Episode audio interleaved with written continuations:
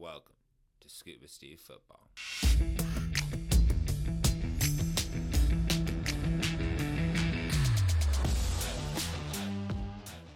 Hey everyone, welcome back to another episode of Scuba Steve Football. I'm your host, Steven Clinton, an NFL film junkie slash data scientist with a background in quality control on the coaching staffs at Northwestern and Toledo. Uh, took a little bit of a break this uh, weekend to recharge the batteries, but uh, today I'm diving back in with a, a couple takeaways on the Washington Commanders as I work through some film review in preparation for the 2023 NFL fantasy and gambling seasons. Um, so theme of uh, today's show for the Commanders is uh, fireworks on the outside, the dynamic duo of uh, Terry McLaurin and Jahan Dotson. So uh, zooming out a little bit, uh, you know, the Commanders as a franchise are uh, definitely in a state of flux entering 2023. Um, owner Dan Snyder is uh, slated to sell the team to a group headed by Josh Harris, which will, you know, I, am going to go ahead and guess uh, probably uh, mean a, a, move to a, a slightly uh, more professional uh, state of business out there in Washington, based on at least the uh, the allegations of what's gone on there uh, during the Snyder regime. Now, on a football side, the the Commanders are heading into the season with Sam Howell and and Jacoby Brissett at quarterback, which doesn't really strike me as a, a formula for high level success, um, especially you know I think Washington's uh, roster is, you know, average, if not, you know, you know, pretty solid, but it's not, you know, some sort of like superstar laden roster where they're going to carry a quarterback to, to, you know, the the NFC Championship game or a Super Bowl, uh, at least the way that I see things. So, um, you know, but at the same time, um, while while that quarterback tandem of Sam Howell and Jacoby Brissett doesn't necessarily, you know, strike me as likely to translate to winning a ton of games, um, as we're seeing increasingly throughout the NFL, big time receivers are going to put up their receiving yards, uh, you know, kind of almost irrespective of who they're they're catching uh patches from even if the even if the touchdowns don't necessarily end up being there. So uh, in the 2022 season, I think we could point to a few examples like Garrett Wilson with the New York Jets, uh, Jerry Jeudy with the Broncos quarterback situation, uh, Chris Olave. You know, maybe that was a slightly better quarterback situation down there with the New Orleans Saints, but you know, I, I think that's you know maybe even debatable as well. Um, you know, you're looking at uh, three players there, uh, two of them rookies who put up you know impressive results despite really iffy quarterback play. And uh, hey, we could you could even uh, could look at Justin Jefferson leading the NFL NFL in receiving yards, uh, passing catches from one of the, the league's most conservative quarterbacks and Kirk Cousins. I mean, Jefferson had to do just, you know, a ton of work in the short areas of the field and, and turn that volume into a lot of yards. Um, or, or we could even look at Amari Cooper putting up uh, big receiving numbers, catching passes uh, for, first from Jacoby Brissett and, and then from Deshaun Watson, who was not so much a, a shell of himself as a corpse of himself uh, when he returned to play for the Cleveland Browns, um, unfortunately for Browns fans.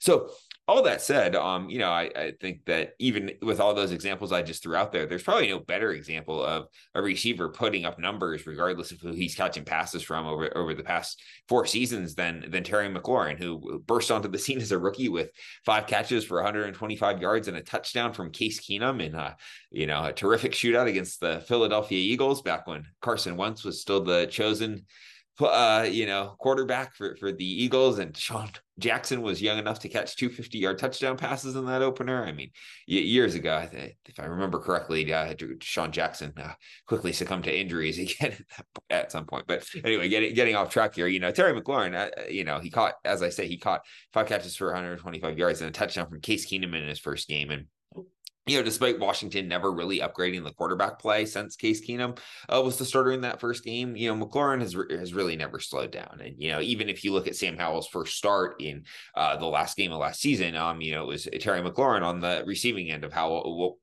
what in my view was uh, Howell's most impressive moment of the day, which was a vertical route up the right sidelines that Terry McLaurin brought down for for a big gain, I believe, with about three minutes left in the third quarter. So you know, uh, I guess that uh, begs the question of what what is it that makes Terry McLaurin, the uh, former third round pick out of Ohio State, uh, so effective? Um, well, like most big time receivers, he, uh, he can make plays at all three levels of the field. You know, McLaurin's a guy who can turn a screen pass into a big gain. He can definitely make plays at the intermediate level. But to me, Terry McLaurin's signatures are his long speed and his ability to make contested catches down the field. Um, you know, I think of him being, you know, a great runner on, on, on post routes, which he's gotten open on, um, you know, behind defenses, you know, a, a number of times in his NFL career, but also just being eh, good just on a straight vertical route and uh, you know being a, a, player that you can put that ball up to on you know hey if you want to throw a three step vertical route to Terry McLaurin you know that's not a, a, a bad plan to try to get an explosive play um, put into your offense so you know um I, I think that there's, you know, that whole package is what's made Terry McLaurin so effective. And, you know, that ability, especially to make those plays down the field, um, e- even if it's, you know, an iffy quarterback maybe throwing to him, um, you know, that ability has allowed him to, you know, consistently put up, you know, big receiving totals, uh, kind of irrespective of whether the offense around him can, can really move the ball. Because even if the, the team is, you know, consistently going three and out, um, you know, as was the case uh, for for multiple periods during McLaurin's time there, um, he can still, you know, just make you know one play into a huge huge play. So um, now, uh, you know, the, yeah, at the end of the day, Terry McLaurin just a fun watch. You know, really smooth player with clean hands. And uh, so while it, it, has been the Terry McLaurin show more or less uh, since he's been in Washington, uh, his new running mate uh, Jahan Dotson really jumps off the tape to me. Um, you know, D- Dotson, um, you know, he's just got juice. You know, I use the word dynamic in my Substack article uh, today. And uh, you know, I think that it just really shows up in, in, Dotson's quickness off the line and his ability ability to quickly uncover in the short areas of the field. Now, Dotson is uh, definitely more than that as a player. He's not just a short area target. Um, he's you know can definitely make some things happen after the catch, and he can also make plays down the field. You know, that shows up in in the fact that he had a 14.9 yards per reception uh, this past season. So this is not a guy who's you know somehow you know playing playing receiver and averaging 10 and a half yards a, a catch while he's catching a bunch of balls in the short area. Jahan Dotson's got some, uh, you know, dynamic ability in his game. Um, it's just that, you know, to to me, again, he kind of, you know, obviously great players do a lot of things well, but everybody also has their signature. And and to me, while McLaurin's signature is kind of that longer speed and getting down the field, to dot to me, Dotson's signature is that quickness off the line, just that ability to quickly lose a defender and, and then uncover. And you know, uh, we'll we'll see if uh, the fact that Dotson uh, put up, uh, you know, I think he yeah, I, I don't want to misquote this. Uh, I won't, but uh, you know, he put up more touchdown receptions than Terry McLaurin last year, despite having you know uh, only f- like 580 receiving yards. Dotson also missed several games, but Dotson's essentially his touchdown production was outsized compared to, to his receiving production. And you know, sometimes that's just a small sample size, but other times it it you know speaks to the fact that a, a player is particularly effective, or you know, on the other side of the coin, um, ineffective in the red zone. And, and, with Dotson, there there are traits there with that, specifically that ability to quickly uncover on on short routes down near the goal line. That are things that you know, hey, th- there's a reason that he might be you know a, a, slightly more attractive red zone target than he is even in the open areas of the field where he's obviously a very good player. So.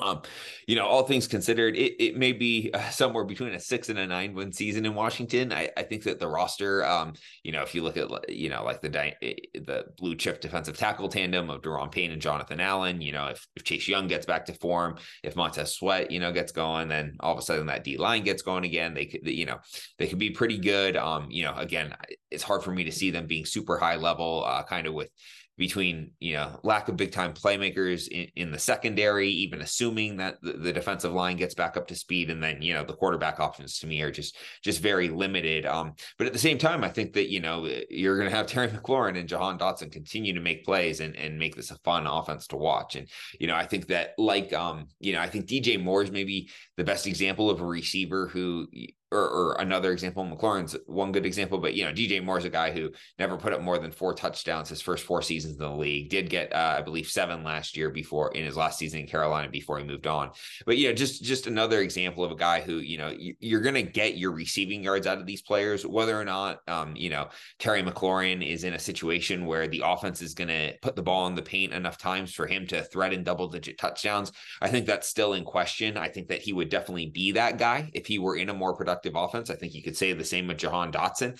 Um, but at the same time, I expect them to get their receiving yards, uh, regardless of how the season itself goes for Washington. And, you know, I guess, I guess on a last note, you know, um, it, does seem like you know there, there's a pretty good chance that at the end of the, this year there will be there will be a swap um in in football decision makers in Washington and, and that's just you know even in the best of times um when there's an ownership change football decision makers are at risk and these have hardly been uh, the best of times in Washington um you know don't say that with any malice or any hope that that happens. Uh, when I was uh, looking for a job in the NFL 10 years ago, uh, I had some, you know, pr- pr- pretty iffy advice to, to, you know, go to the combine and, and, go to the senior bowl and just introduce myself to people. Um, which you know I would not recommend doing at all. But you know, Coach Coach Ron Rivera was just ridiculously kind to me and and followed up with me through the Carolina Panthers organization. So you know, always hope for the best for Coach Rivera, and he always seems to get the best out of his teams and have them playing at a really competitive level.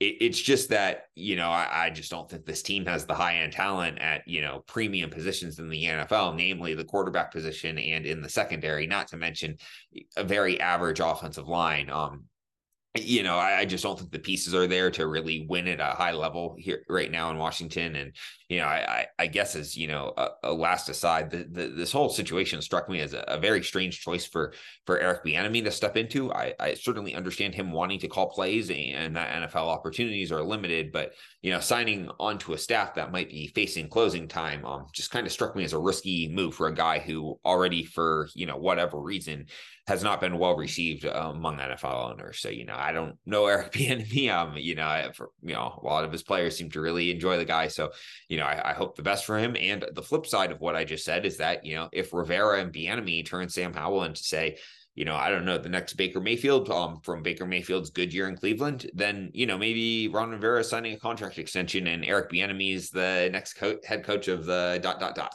You know, I don't, I don't want to uh, throw anybody under the bus at this time of year. It's a, it's still, still July. I haven't even gone into training camp. Um, probably a couple teams that, that I could pencil in there as potentially looking for, for a new head coach. Uh, but, you know, as, as, I say in the Washington example, there's a lot of football to play and, and a lot could change between now and then. And uh, I, uh, can certainly do my best to, to read the tea leaves, but I uh, have, have yet to find a crystal ball. So anyway, uh, that's it for the Washington Commanders uh, football team today. Uh, I did post some thoughts on Washington's defensive line in addition to uh, talking about the, the, receiver duo of Terry McLaurin and Jahan Dotson. You can check that out over at my Substack.